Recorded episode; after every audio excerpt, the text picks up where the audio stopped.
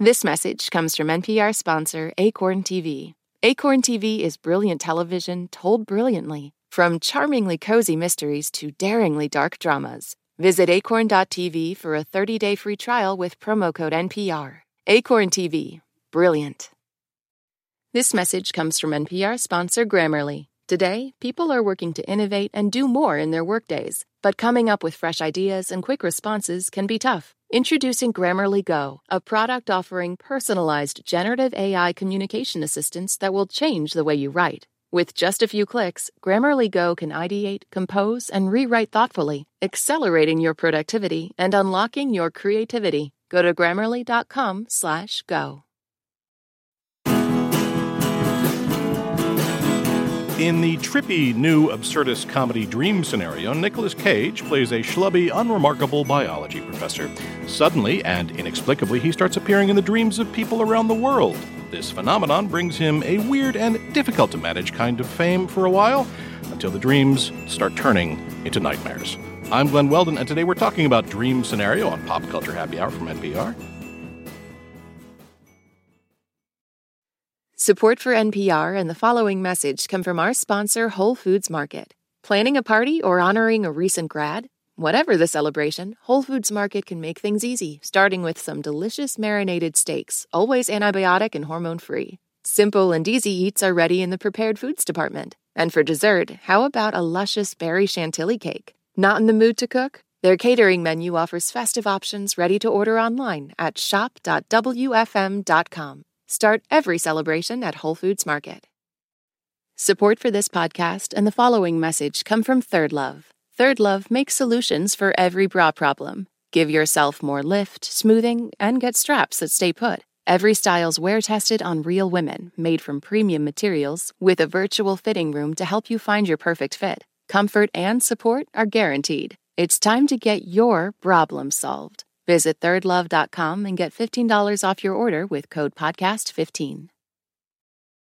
This message comes from NPR sponsor CarMax. CarMax is putting peace of mind back in car shopping by putting you in the driver's seat to find a ride that's right for you. Because CarMax believes you shouldn't just settle for a car, you should love your car. That's why every car they sell has CarMax certified quality, so you can be sure with upfront pricing that's the same for every customer. Don't settle, find love at first drive. Start shopping now at CarMax.com. CarMax, the way car buying should be.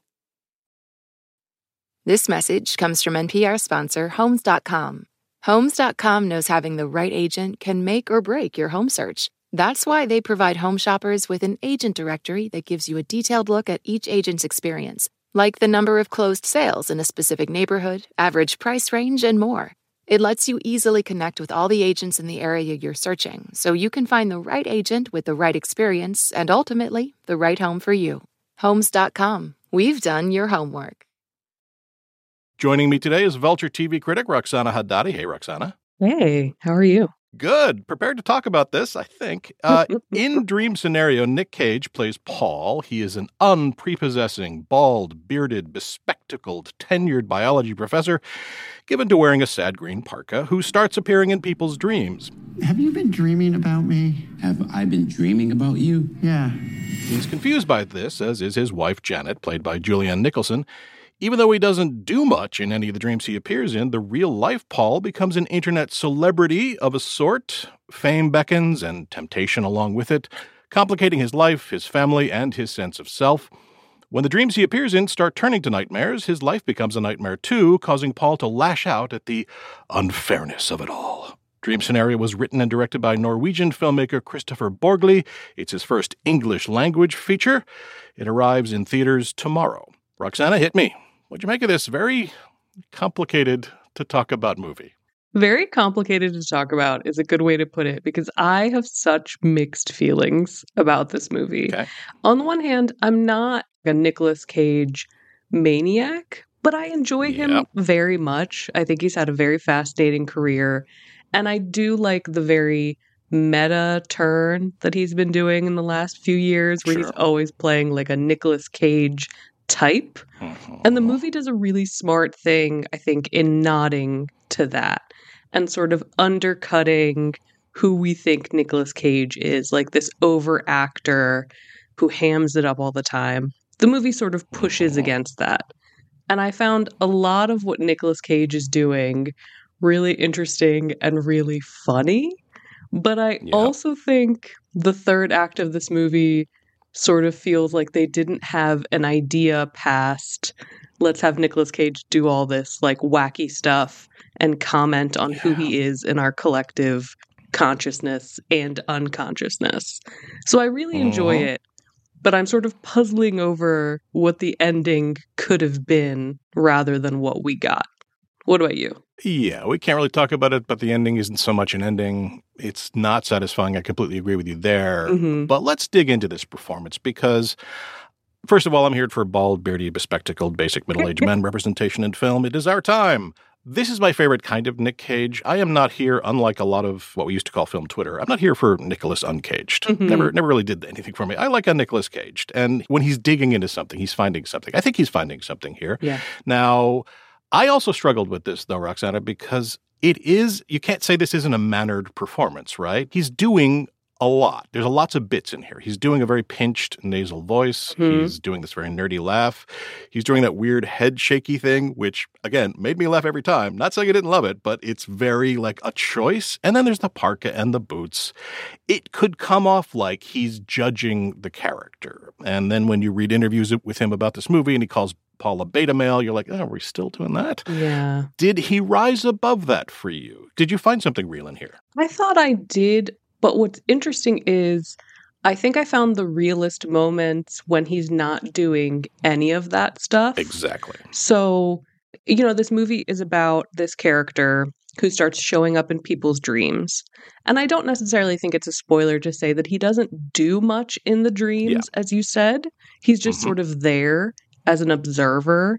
Mhm. And those moments I think are really interesting because he's not doing any of the choices that you've said in those moments. He's mostly silent and he just has these like observational looks on his face like he's taking it all in, taking in the places he Mhm. is in, Mhm. taking in the weirdness of these dreams. And that is really interesting to me because I think like you said, I really like Nicolas Uncaged, like I like Mandy. Mhm. Sure. I like like bringing out the dead. I like Face Off. You know, like you like when Cage goes Mhm. for it. I like his Dracula. But I think it's a nice reminder that he can do a lot with a little as well. And that tension between like the schlubbiness of this character in his quote unquote real life and Mhm. the sort of hard to read, hard to parseness of his dream life is what I think the movie does really, really well. And when it sort of Mhm. loses track of that, I think the movie sort of gets off Loses track. its course. Yeah. But Yeah. that those undersold Nicolas Cage moments, I think, are really powerful. That is such a great observation because that's it. He allows Paul moments of self realization, Mhm. of like moments when he actually hears himself and he kind of like chastises himself or where he's brought up short. And we get the sadness and we get the loneliness. And if we didn't have those moments, this would come off much more cynical and easy. It wouldn't risk much. Mhm. Um, I was actually reminded a lot of his performance in Raising Arizona, which is a much bigger and more cartoonish film than this one is. That was so over the top farcical that if it didn't resonate, if he didn't give us moments when you can see that that character is kind of soulful, it wouldn't land. And I think this does land, although he plays with making fun of this guy a lot too. But let me ask you a question. This movie is in conversation with cancel culture in a way. Mhm. Paul didn't do anything to earn his fame, and he didn't do anything to have the world turn against him. The film makes fun of people who use words like trauma and lived experience. What? What's what's going on here, Roxana? What is this film trying to say about quote unquote cancel culture? Do you think it's trying to say anything? I don't know if it's. Hmm. Again, this is a moment where I'm like, this film is doing like 18 different things at once. I think that it is Yeah. trying to say something about how a specific type of person can feel persecuted. But I also think that when it puts this figure in other people's dreams, just like random people, his students, whatever, I also Mhm. think it's saying like those other people who are so different from who he is, who aren't like a tenure track professor with a comfortable home life, they also feel persecuted. Mhm. So I think it's less about cancel culture for a specific kind of person Right. and more just about the culture that we live in now, where everyone to a certain degree feels perceived and surveilled. Huh. And what does that sort of like widespread paranoia really do Yeah. to interpersonal relationships? That's interesting. There's this whole like beta, cuck, all these like exhausting Yeah. words that I had hoped we Yep. had left behind culturally. Mhm. And I think the movie's Mhm. surface level is talking about that. But I also think there's like a critique of capitalism and internet fame here. I don't know if the movie really like earns that as much, but there's like a very funny scene with Michael Cera Sure. as like a marketing PR guy who just Yep. doesn't care at all what he's selling. and Kate Berlant, the great Kate Berlant as well. Yep. Yeah, he just wants to sell. And so those moments I Mhm. think are smart and sort of interrupt this cancel culture idea. I think it's more about mocking where we are right now across a variety of industries. hmm But I don't know. I don't know. Maybe I'm giving the movie more credit. I, what do you think? No, I think you found a through line that I didn't quite because I felt this film was trying to have it both ways. Mhm. To me, this is the worldview of someone who gets challenged and fully believes that they did nothing wrong. Yeah. To them, it feels completely random and unfair, as if they started appearing in somebody's dream and they did nothing, and yet the world turns on them. Mhm. But it also gets right that, like a lot of dudes who, when you challenge them and you give them the opportunity to explain, they just have this outpouring of resentment and affrontedness and how dare the world deny me what it owes me. Right. And there is in Paul that tragic flaw. I mean, Paul doesn't do anything to get into people's dreams, but he is fundamentally flawed by wanting fame at mm-hmm. all costs. And so he ignores the very sensible warnings of his wife. He leaps at the chance to go on TV. He basks in this attention. And he is convinced, because he's special, that he can ride the wave of fame instead of getting washed out to sea by it. And I can hear thousands of classical studies professors out there shouting hubris and hamartia, because that's what we're dealing with here. And, you know, Ari Aster is a producer of this film. I think you can tell. I think his DNA is all over the place. You don't need luminol. you can find It's it. It's right It's there. all over the place. this might be a slightly gentler Ari Aster. yeah. Is this film fair to Paul, or is that even the right question to be asking? Oh man. I don't think it's fair to Paul, but I also don't know if that's the question, right? Yeah. Like I think Paul is meant to represent so much about what we assume we're owed Yeah. anyone. Like of course Paul Mhm. is a certain type of guy, Mhm. but I also think once you start meeting the other people who are trying to take advantage of his like newfound fame and Mhm. omnipresence, I think this film's circle of judgment gets bigger. I thought a lot about the weird relationship with being a quote unquote normal person. And is it Mhm. weird as a normal person to want more for yourself? Like, should people be punished for Mhm. trying to strive above what they currently have? Like, should you accept mediocrity or normalcy?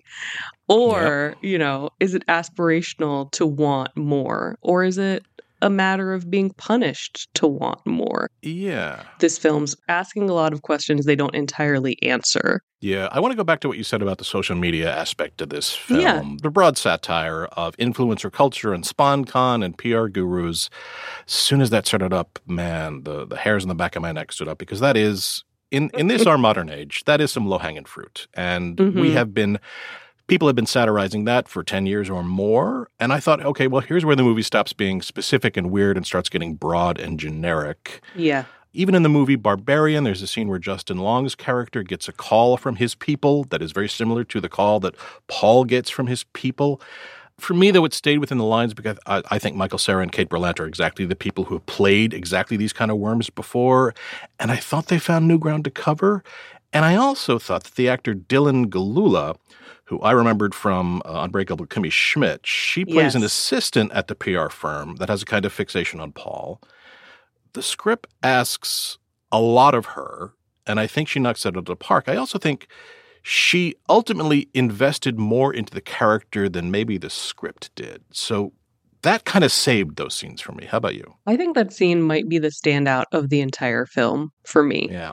There is a long scene where she invites Paul into her apartment, and it becomes this sort of analysis on getting what you want. Mhm. And Paul has assumed that he should get what he wants this entire film.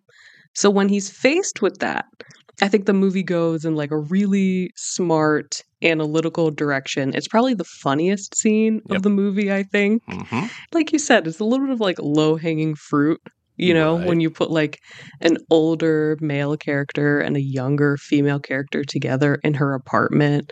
Mhm. But I agree that I think Dylan Gelula's performance here is putting a lot into a character that I think the film would otherwise assume that we would dismiss. Right, exactly. In that moment, it felt the most like the film taking the side of what Paul would assume and then just tearing it apart. And I think that's Mhm. when the movie is best, when it like really digs into Paul's perspective and highlights all of those flaws. This film is called Dream Scenario because a lot of it takes place in dreams. There's only so many ways to depict dreams on film, and people have been doing it for literally a century.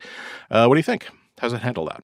I think that the film does this in really interesting ways. Like we start in a dream, which I thought was a really Mhm. like solid way to get us invested in the absurdity of this entire situation. We Mhm. start in a dream that does not make sense, but that introduces us to who Paul is, his relationship with his family, how they already might view him as lacking or sort of absent Sure. and it's shocking like i think i like screamed a little bit in the first few minutes of this film and then i thought it was really interesting how we move into the dreams throughout like we get one-on-one discussions of what the dreams are we sometimes don't get transitions from when we're Mhm. going from reality to the dreamscape there's a scene later on where it's almost like a group therapy session Mhm. and they cycle through all their dreams. I think visually and sort of in terms of form, there's some really interesting stuff with the dream scenario aspect of it. Sometimes it just feels like a little bit imbalanced with what the rest of the film is trying to say. Like they're Right. having a really good time filming those dreams. And then Mhm. when it comes back to like the film's plot proper, there's not sometimes as much there. Yeah. This is definitely one of those films when when you type the title into Google, it will autofill meaning of ending. Ending explainer. Ending explainer, yes. And then some uh, website you've never heard of before will just be kind of slurping in all those hits because it knows it can. hmm Well, we want to know what you think about Dream Scenario. Find us at facebook.com slash PCHH. That brings us to the end of our show. Roxana Hadadi, thank you so much for being here. Thank you. This episode was produced by Liz Metzger and Rommel Wood and edited by Jessica Reedy and Mike Katzif. And Hello Come In provides our theme music. Thank you for listening to Pop Culture Happy Hour from NPR. I'm Glenn Weldon, and we'll see you all tomorrow. This message comes from NPR sponsor BetterHelp. When you're carrying around a lot of stress, therapy is a safe space to get it off your chest. If you're considering therapy, give BetterHelp a try at betterhelp.com/npr to get 10% off your first month. This message comes from Capital One, offering commercial solutions you can bank on. Your business faces specific challenges and unique opportunities. That's why Capital One offers a comprehensive suite of financial services, custom tailored to your short and long term goals. Backed by the expertise, strategy, and resources of a top 10 commercial bank, a dedicated team works with you to support your success and help achieve your goals. Explore the possibilities at CapitalOne.com/commercial. Pro Palestinian protests have popped up on college campuses across the country. But from the eyes of students, what are we missing? From the outside, these protests are painted as really violent when that couldn't be further from the truth. I'm Brittany Luce, host of NPR's It's Been a Minute, and I'm inviting you to hear from student journalists who see what the rest of us cannot. On It's Been a Minute from NPR.